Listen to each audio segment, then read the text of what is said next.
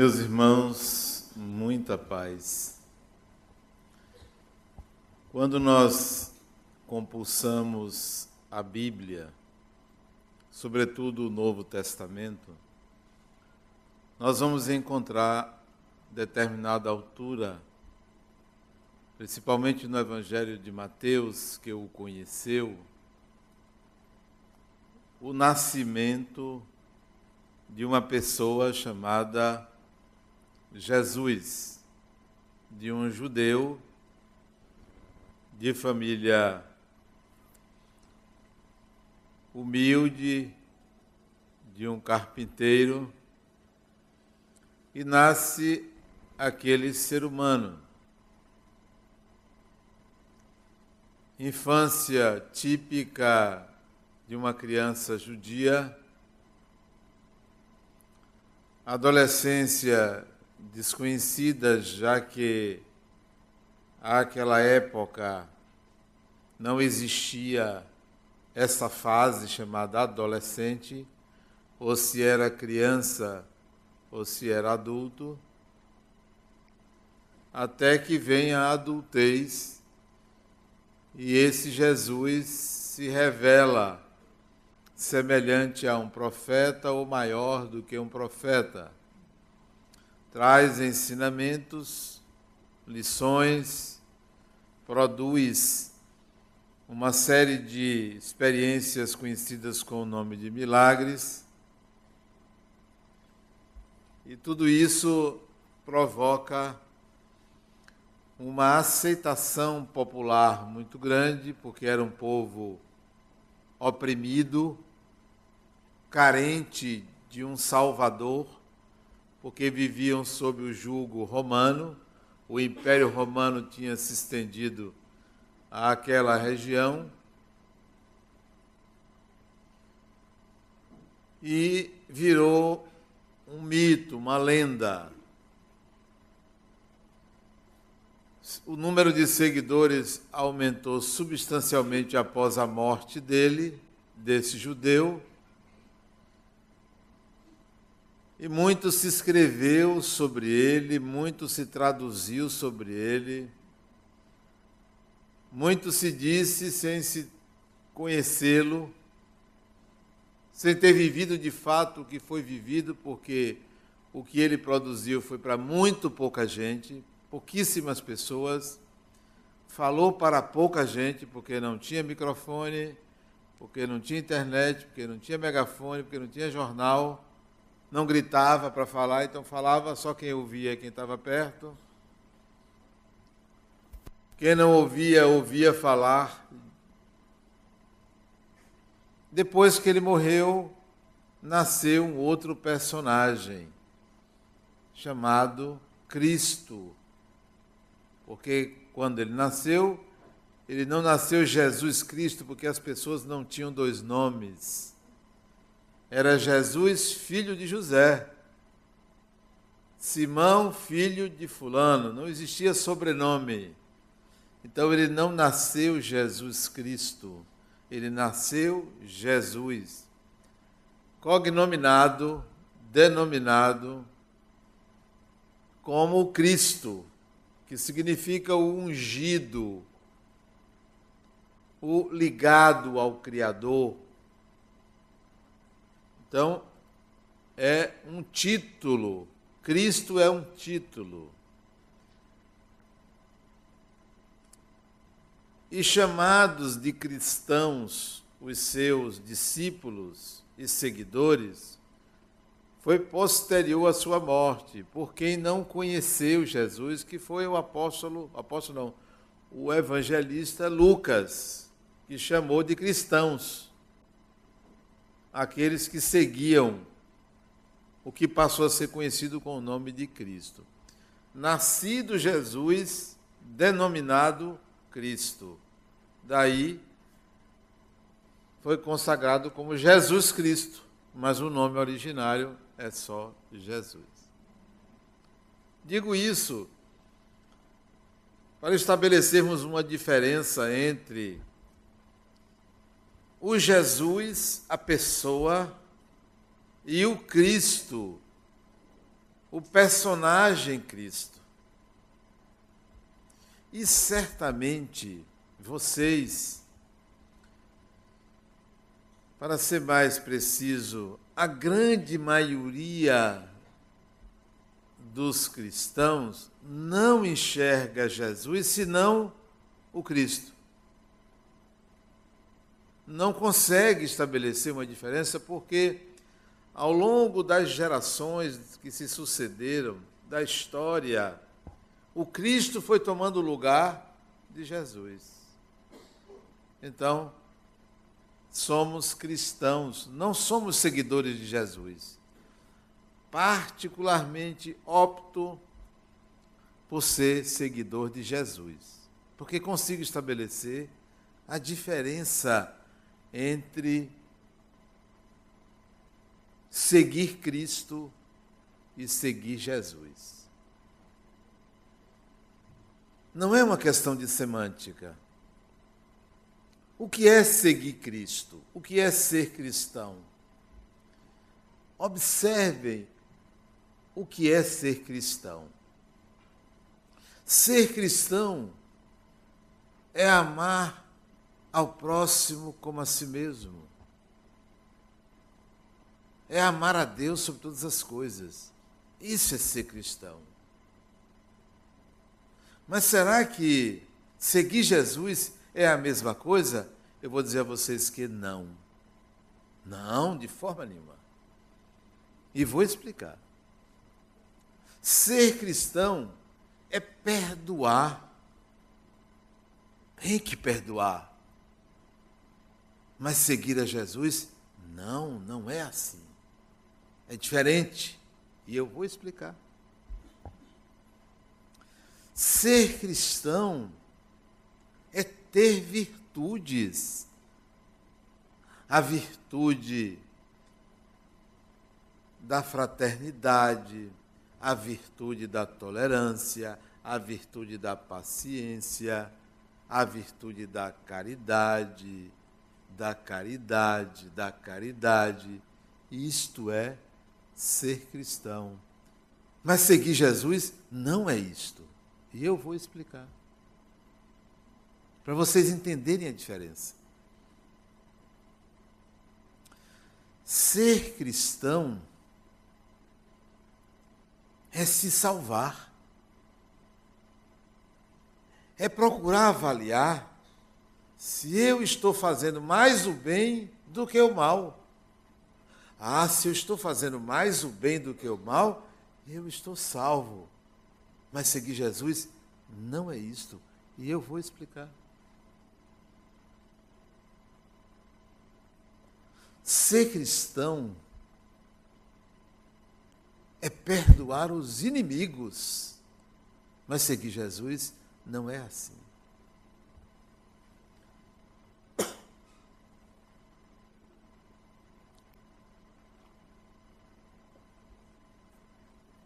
Qual é a diferença então? Mas não se preocupem, vocês podem continuar dizendo que são cristãos, não se preocupem. Eu só espero que entendam o que estão fazendo consigo. Porque por causa disso, ninguém aqui consegue, mas ninguém, eu não conheço um que consiga de fato dizer: eu sou cristão porque consigo fazer tudo que Jesus disse. Alguém consegue? Não tem. E isso é um absurdo. Isto é um crime. Vocês não sabem o quanto de culpa vocês carregam por isso. O quanto de angústia por isso. Porque não conseguem viver os preceitos daquilo que vocês dizem que são. Se eu chego para mim e digo assim, eu sou Adenauer, eu entro no meu condomínio, porque está lá, Adenauer, dono da casa 29.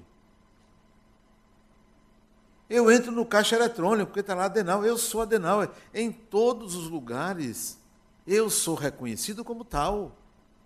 Mas como é que você pode dizer que você é cristão e você não consegue ser? Que absurdo é esse? Como é que vocês convivem com isso? Vivem uma angústia permanente. Eu não consigo. E fazem penitências e rezam e não conseguem. Até quando? Porém, seguir Jesus é possível. E eu vou explicar. É possível. Como é que vocês conseguem dizer que são cristãos e não conseguem? Nunca conseguiram, não vão conseguir. Não é possível. Não há meio humano capaz de levar alguém a dizer e a fazer: ame ao próximo. É por decreto? Alguém determinou que você tem que sentir amor por outra pessoa e você tem que sentir como? O amor é um sentimento que se constrói pela convivência. Ninguém é obrigado a amar a ninguém. Ninguém é obrigado. Nem o filho é obrigado a amar a mãe. Vocês não são obrigados a amar seus pais.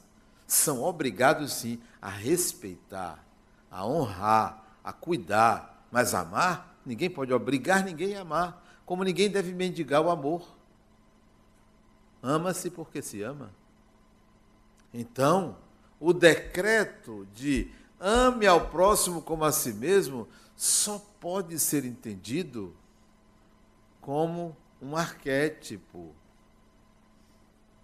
uma tendência, um processo, e não como uma determinação instantânea imediata. Não é possível.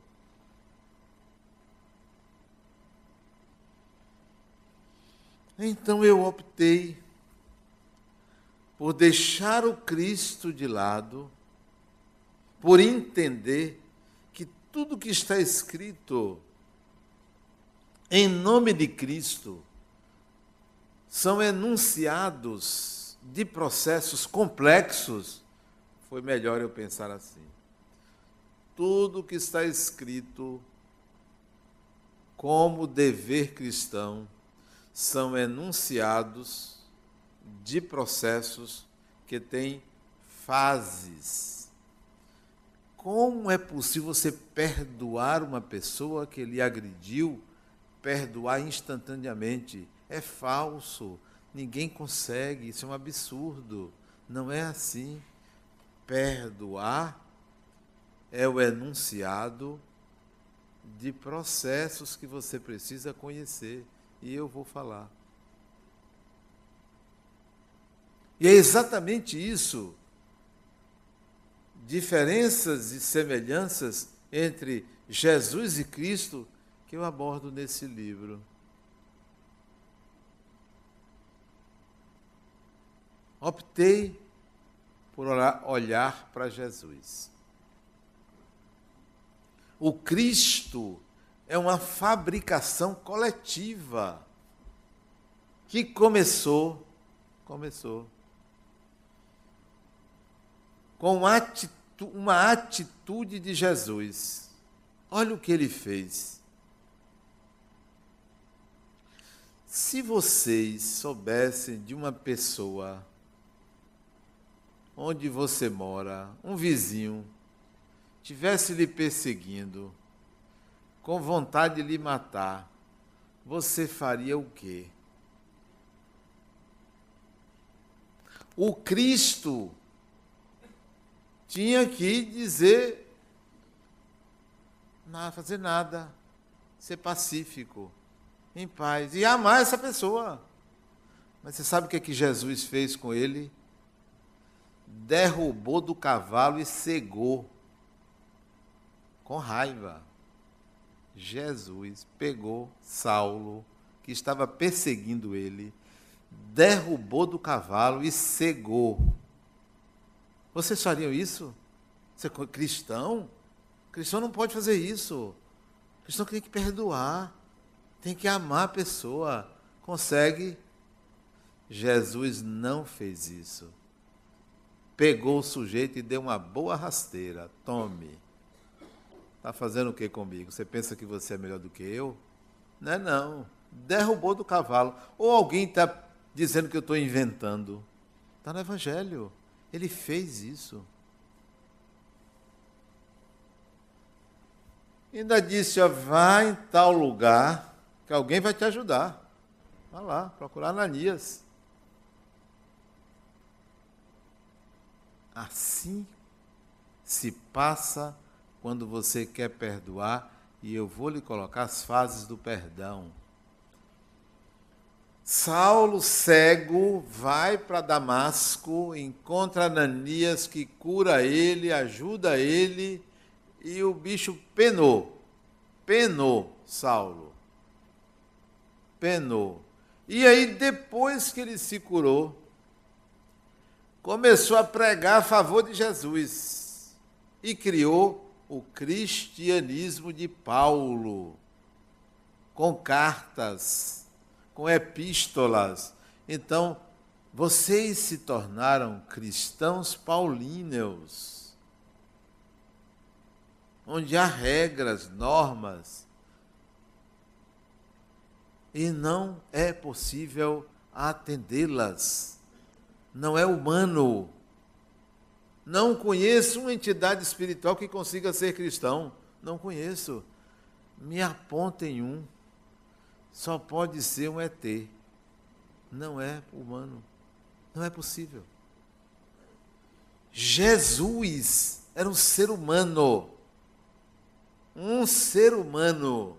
Vamos falar desse ser humano quando ele disse: perdoar 70 vezes, sete vezes, não era o Cristo que estava falando, era Jesus, porque o número sete é um número cabalístico que denuncia as fases do processo de autotransformação. São sete. Sete são as fases da alquimia. Quando uma pessoa lhe agredir, deixe de ser cristão e siga Jesus. O que, é que Jesus faria?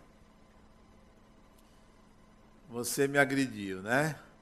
Bom, eu vou analisar as suas razões, sem julgar. Você me agrediu, eu não vou responder, eu ainda não vou reagir. Ainda eu vou analisar as suas razões. Por que, que você falou mal de mim? não é lhe dar razão, é julgar os seus motivos, suas razões, é seus motivos. Primeira fase do perdão é análise das motivações do outro. Vou entender, eu quero entender. Entendi, agora eu entendi. Eu entendi porque que essa pessoa me agrediu, talvez inveja, talvez porque eu tomei tal atitude, eu, eu, eu tenho que entender a pessoa. Entendi. Então, perdoar é um processo que começa no entendimento das razões do outro. Segunda parte do processo de perdoar. Isso é o que Jesus faria. Segunda parte. Você me agrediu, eu fiquei com raiva. Tenha raiva. A raiva é uma emoção, não é um sentimento. É uma emoção. E quem não sabe a distinção de emoção e sentimento, vá no dicionário. Mas eu vou dar uma ideia. Emoção é algo que é instintivo, sentimento é elaborado. Emoção surge. Você não pode chegar assim e dizer, eu tenho raiva dessa planta. Você não pode ter raiva de algo que não lhe estimulou para gerar adrenalina. Então você não pode ter raiva de uma pedra. Agora, se você dá uma topada e dói, você pode sentir raiva, porque é instintivo. Você não pode ter um sentimento por uma pedra. Só tem sentimento se você interage. Interage. O sentimento exige interação. Tenha raiva, sim, eu fiquei com raiva. Agora, eu tenho que legitimar minha emoção. É a segunda fase do processo de perdoar. Legitimar minha emoção. O que, é que eu estou sentindo mesmo? Minha raiva é porque essa pessoa me provoca inveja, ciúme, desejo de poder, sentimento de inferioridade. Por que minha raiva desta pessoa? Não é simplesmente eu estou com raiva porque ela me agrediu. Veja a origem da emoção. Em que ela tocou em você? Observe que o ato de perdoar é absurdo, mas o processo produz aprendizagem sobre você. Então, vou legitimar minha emoção. Estou com raiva de fulano, de fulana. Então, meu marido me traiu. Estou com raiva dele e tenha raiva daquele fulano. Mas em que ele toca em mim com aquela atitude?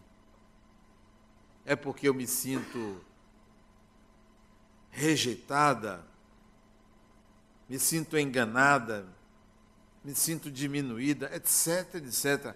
Analise o que em você foi tocado que provocou a emoção. Terceira parte do processo de perdoar, que Jesus faria, porque foi assim que ele fez com Paulo terceira fase do processo de perdoar. Você entendeu as razões do outro, você legitimou sua emoção, agora você vai se perguntar para quê, não é porquê. O erro do cristão, o erro do cristão é pensar assim: se eu estou passando por isso, é porque eu fiz alguma coisa errada. Esse é o erro. Não. É possível que atitudes inadequadas no passado gerem consequências negativas no futuro. É possível, mas não é sempre assim. Não pense que por estar sofrendo hoje é porque você fez alguma coisa de errada no passado. Às vezes o sofrimento é uma fascinação, é uma deturpação na análise da realidade. Não é assim como você está pensando.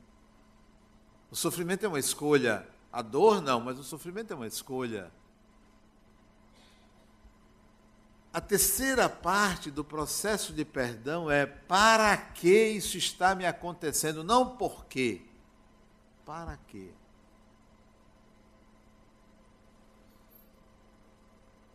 Para quê? A pessoa me roubou o celular. Eu fico com raiva. Eu entendo as razões do assaltante. Eu vi até uma reportagem outro dia, a mulher com a foto do sujeito, a meu filho desapareceu há não sei quantos dias e nunca mais voltou. E o repórter perguntou, o que, que ele fazia? Ele saiu para trabalhar. Mas qual era o trabalho dele? Não, ele saiu para assaltar. Eu até entendo as razões da pessoa, né? Porque para ela querer um trabalho, um trabalho digno. Né? Eu entendo as razões do assaltante. Roubar é um problema dele, não é um problema meu. Fiquei com raiva, sim. Tocou em que em mim? No meu direito, no meu suor do meu trabalho na minha posse. Tocou. Terceiro momento, para que eu fui roubado? Aí não existe mais o assaltante. Sou eu e Deus. A pergunta para quê exclui a pessoa do outro, porque me coloca em relação com a vida. Para que vida? Você me coloca nessa situação. O que é que eu preciso aprender com a experiência? O que é que eu preciso aprender com a experiência?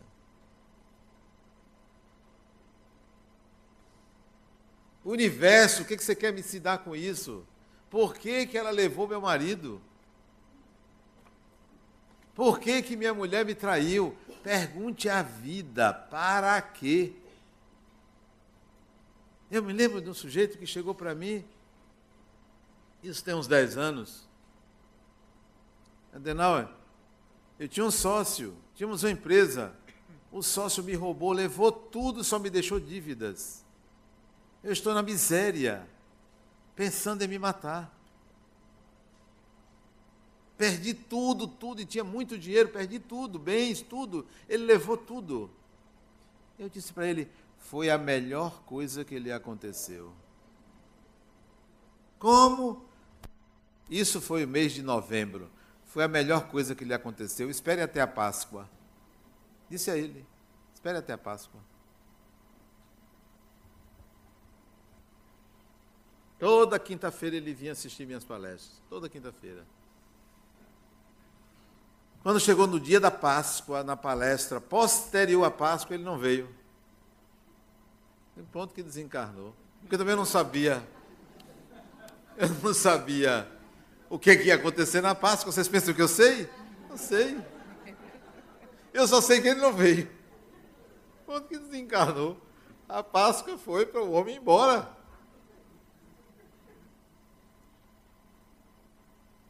Na quinta-feira seguinte ele veio depois da Páscoa, né?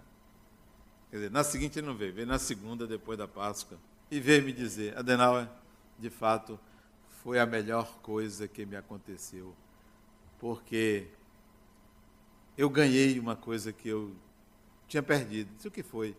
Minha família. Só com a perda eu valorizei o que para mim era rotina amor de filho, amor de mulher, amor de pai, ver meus filhos crescerem, nada disso eu vivi. Eu sempre fui um homem focado no meu negócio. Filho, tratava bem, educação, pagava as contas. Minha mulher tratava bem, tínhamos um ótimo casamento, mas relação pessoa a pessoa, isso nunca existiu. E esses seis meses, de novembro para cá, eu passei a ser gente. Sabe o que eu fiz? Estou começando uma outra empresa. Não roubei, não fiz nada de errado, e eu vou começar a minha vida. Para quê? É o que você deve se perguntar, porque alguma coisa você tem que aprender com a experiência que chega a você. Para que não é a busca de culpados? Porque por que é a busca de culpados? Para que é a busca de aprendizagem? Essa é a terceira fase do processo de perdão. O cristão não faz isso. O cristão se exige instantaneamente: eu tenho que perdoar. Como? Tem que esquecer. Como? Você é uma máquina, por acaso? Nem a máquina esquece. Você vai no computador, quando abre, ele abre onde estava antes. Não esquece, não. E se você dá um comando errado, ele passa a repetir aquilo. Não esquece, não. Perdoar não é esquecer, é lembrar e aprender. É lembrar e aprender. Não tenha dúvida que eu me lembro de quem me fez o mal. Lembro sim, mas já aprendi. Já aprendi. Como esquecer?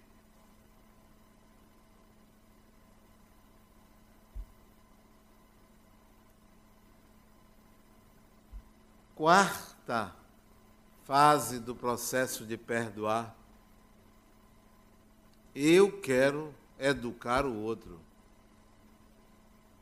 Não é me vingar. Eu quero educar o outro. O que, é que Jesus fez com Saulo? Derrubou do cavalo. É vingança? Não, é educação. Saia desse pedestal, vá, desça. Cegou ele. Você não está pronto para enxergar. Vai aprender a enxergar. Eu quero educar o outro que me agrediu. Eu quero. Quero educar. Educado a me vingar. Você vai aprender que fazer isso não é bom para você. Não é bom para você. Porque a minha lição eu já aprendi.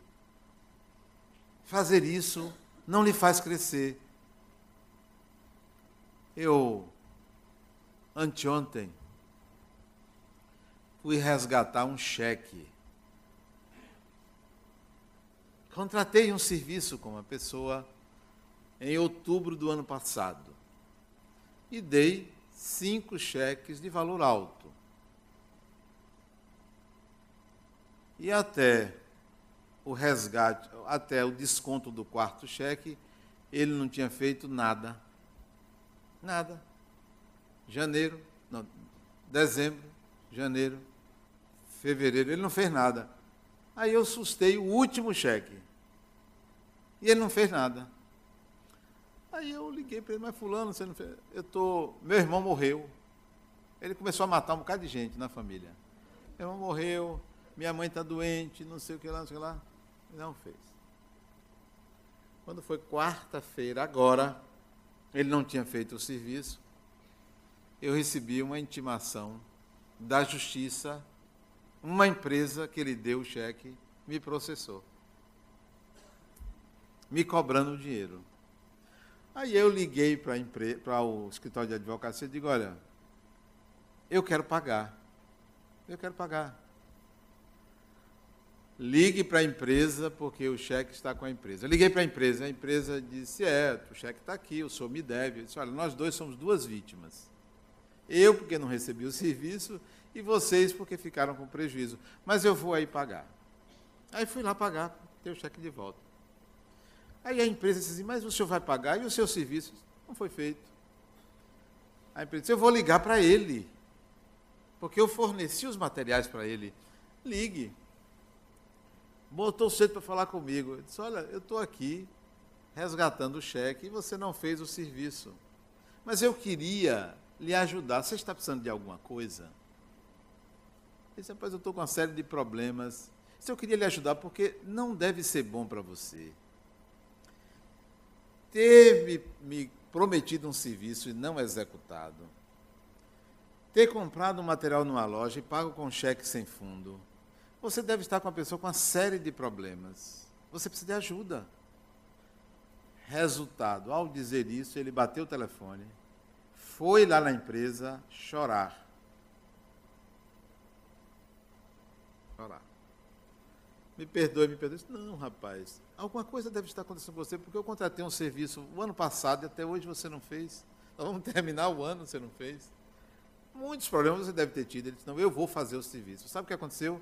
Ele saiu de lá, foi na minha casa e completou o serviço ontem à noite. Fez tudo. E disse para mim, eu aprendi uma lição. Que eu não devo proceder assim com as pessoas, eu não devo enganar as pessoas. Pois é, você enganou a mim, enganou outra pessoa. Né? Você estava se prejudicando. Eu quero educar o outro, porque eu já aprendi a lição. A mim ele não fez nada, ele me deu a oportunidade de aprender.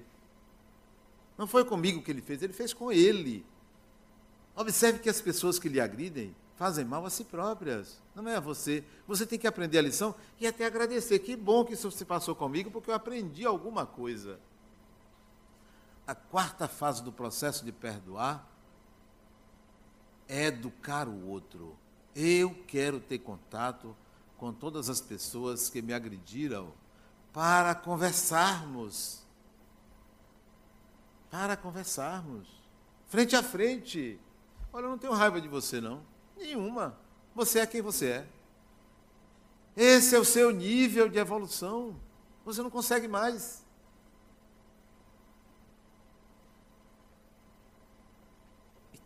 Então veja que não é esquecer, é contato humano. Se você me faz mal, pior para você, penso assim. Se você me faz mal, eu tenho que aprender alguma coisa e você foi o veículo. Porque ninguém faz mal a ninguém. Todos nós carregamos o nosso próprio mal. Todos nós carregamos o nosso próprio mal. Não, não tenho ódio de ninguém. Nem quero me vingar de ninguém, quero educar o outro para crescer. Cresça, se desenvolva. Ah, mas você vai ficar no prejuízo? Que prejuízo? Que prejuízo? Tudo que é da terra pertence à terra. O que me pertence são as habilidades que eu integro.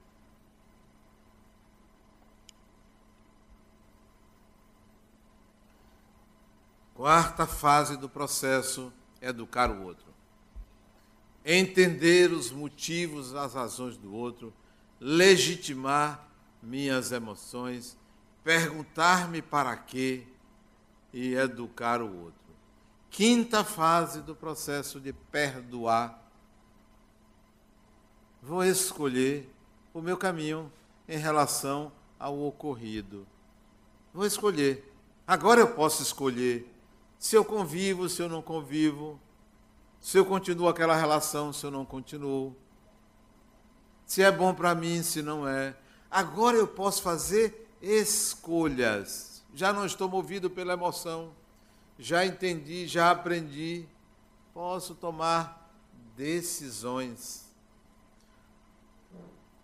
Posso seguir o meu destino. Só é livre quem não transfere responsabilidade para outrem. Se a causa do seu infortúnio é atribuída a outra pessoa, você não é livre. Você não é livre. Só é livre aquela pessoa que não terceiriza a responsabilidade. Ah, porque meu pai fez isso, porque minha mãe disse aquilo, porque não sei quemzinho fez isso fez aquilo comigo que eu estou assim. Você está assim porque você é assim. Se você não quiser, você pode ser diferente. Não adianta você ficar culpando terceiros, quartos, quintos, pelo que você é. Ah, mas eu nasci e minha mãe me abandonou, me deu para criar. Sabe por quê? Porque você não mereceu ter uma família biológica. Não mereceu. Não foi ela que fez isso, foi você que fez isso. Ah, minha mãe tentou me abortar. Eu soube disso depois. Sim, e daí? E daí que ela tentou? Isso é um problema dela. O seu é viver, é trabalhar, é ser feliz. Esse é o seu problema. Agora, ficar responsabilizando A e B pelo que lhe acontece, isso é passado. Ser cristão implica em compromissos imediatos, imediatistas. Seguir Jesus é aprender a ser humano. Ser cristão é você ter que transcender de uma hora para outra. Ser santo de uma hora para outra. E seguir Jesus é assumir a consciência de que você é espírito. Você é espírito. Você é um ser espiritual. Você é uma pessoa espiritual. Dizem que nós somos seres espirituais vivendo uma experiência material. Eu não digo assim, eu digo, somos seres espirituais vivendo experiências espirituais. Tudo que você faz é espiritual. Tudo. Dirigir um carro é uma experiência espiritual, porque é como você faz, não é o que você faz. Tudo é um ato do espírito. Beber água é um ato espiritual, porque é como você faz, não é o que você faz. Mas a gente acha que espiritual é o que é produzido por espíritos desencarnados. Você é um espírito, olha no espelho. O que você está vendo não é aquela cara feia que você maqueia, não. O que você está vendo é um espírito.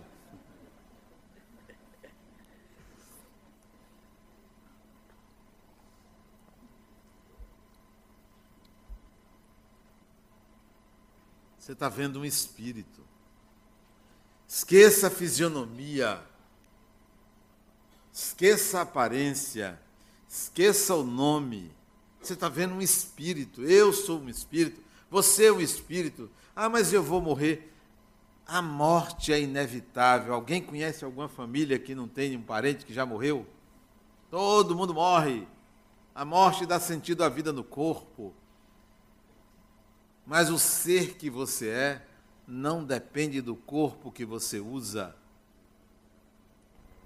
não se exija uma transcendência imediata, inoportuna.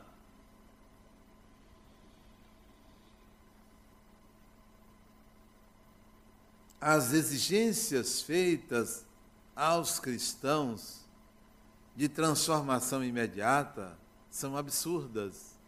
Não acate. Passo a passo. Vocês aprenderam como cristãos a ter virtudes. Tem que ser bom. Tem que ser isso, tem que ser aquilo. Quem consegue aqui? Me aponte um. Só tem pecador aqui. Diga um aí que tenha consciência tranquila. Não tem um, não conheço. Eu tinha um paciente, esse tinha, mas ele só andava dopado. só andava dopado. Aquela medicação braba. Esse, olha, tranquilo, zen. Não tem. Não é ter virtudes. Isso é para o cristão. Para o seguidor de Jesus, é integrar habilidades. Vou explicar o que é isso. Uma pessoa pode, de uma hora para outra, ser bom? Não. Você pode, de uma hora para outra, agora, se você quiser, fazer caridade. Pode. Pode pegar um objeto e dar uma pessoa, pode pegar um dinheiro e dar alguém pode dar um conselho. Isto é fazer caridade. Agora, ser bom é um processo. A bondade tem que ser integrada. Eu preciso ser bom, mas eu só vou ser bom se eu executar vários atos de caridade, se eu aprender o desapego, se eu aprender a reconhecer na pessoa uma outra pessoa, uma relação de alteridade. Aí a bondade pode ser integrada. Queira integrar habilidades, que é um processo que vai exigir tempo, experiência, renúncia, dedicação, autoconhecimento. Então não é simples. A virtude é simples você aprender que tem que ter. Agora, Integrar habilidades requer energia, disposição, experiência, contato. Então vamos trocar. Ao invés de ter virtudes instantâneas, imediatas, precisamos integrar habilidades. Habilidades da alma, habilidades do ser, habilidades da pessoa. Não são habilidades para os outros verem e elogiarem, oh, como você é bondoso. Não, eu sou porque sou, porque já aprendi. Eu sei que sou. Eu sei que sou. Em 1992, 24 anos atrás, um espírito chegou para mim. Eu estava sozinho numa sala no Centro Espírita Instituto Kardecista da Bahia. 1992. Não existia Fundação La Harmonia. Eu estava lendo um livro sobre reencarnação enquanto os amigos não chegavam para a reunião num sábado, num domingo de manhã. Aí eu ouvi, ele dizia assim para mim: Adenauer, você é bom. Vê aquela falsa humildade, sabe? Não, bom é Deus. Bom é, bom é o Pai. Falsa humildade. Né? Você é bom, repetiu a voz. Não é uma voz do lado de fora, é uma voz dentro da cabeça. Não, você é bom. Não, bom é Deus. Você é bom apenas tem vergonha da sua bondade. Vergonha de mostrar. Porque você tem receio das pessoas acharem você carola, fraco. Eu nunca esqueci disso. Aí eu descobri que eu tinha integrado. E digo isso sem nenhuma vaidade, a bondade. Eu tinha integrado isso, eu já integrei isso. O que você já integrou? É seu. Não pertence a ninguém. Não é para ninguém estar lhe aplaudindo. Você sabe que você é. E é importante você integrar habilidades ao longo da sua evolução. Porque senão você vai estar fazendo um balanço do bem e do mal. Ah, então eu sou melhor do que pior. Ou então você vai estar se comparando com outras pessoas. Ah, fulano é pior do que eu. Então eu estou numa situação melhor. Balela, isso é engodo, é engano. Você tem que saber do que você é capaz. Isto é você. Isto lhe pertence. Do que você é capaz de fazer, de realizar. Isto é seguir Jesus. Porque ser cristão é alcançar as coisas de uma forma mágica. A não ser que você me diga, não, Adenal, é, ser cristão para mim é o que você disse que é Jesus. Eu aceito, eu aceito, ok. Eu só quero que vocês entendam o que estou querendo dizer quando me refiro a diferenças e semelhanças. Sigam Jesus. Mas para descobrir Jesus, em meio ao Cristo, não é simples, porque você está tão contaminado ou contaminada pelos ideais cristãos que fica difícil você olhar para o ser humano. Jesus era um ser humano que tinha raiva, que não sabia tudo, que uma mulher ensinou a ele, está lá, a mulher sirofenícia deu uma lição a ele, mas o Cristo não. O Cristo sabia de tudo. Era o rei solar. Tinha onisciência. Olha, foi o que fizeram com Jesus. Transformaram em Deus. Ora, se é Deus, inalcançável, inatingível, improvável de você se aproximar, sigam Jesus. Muita paz.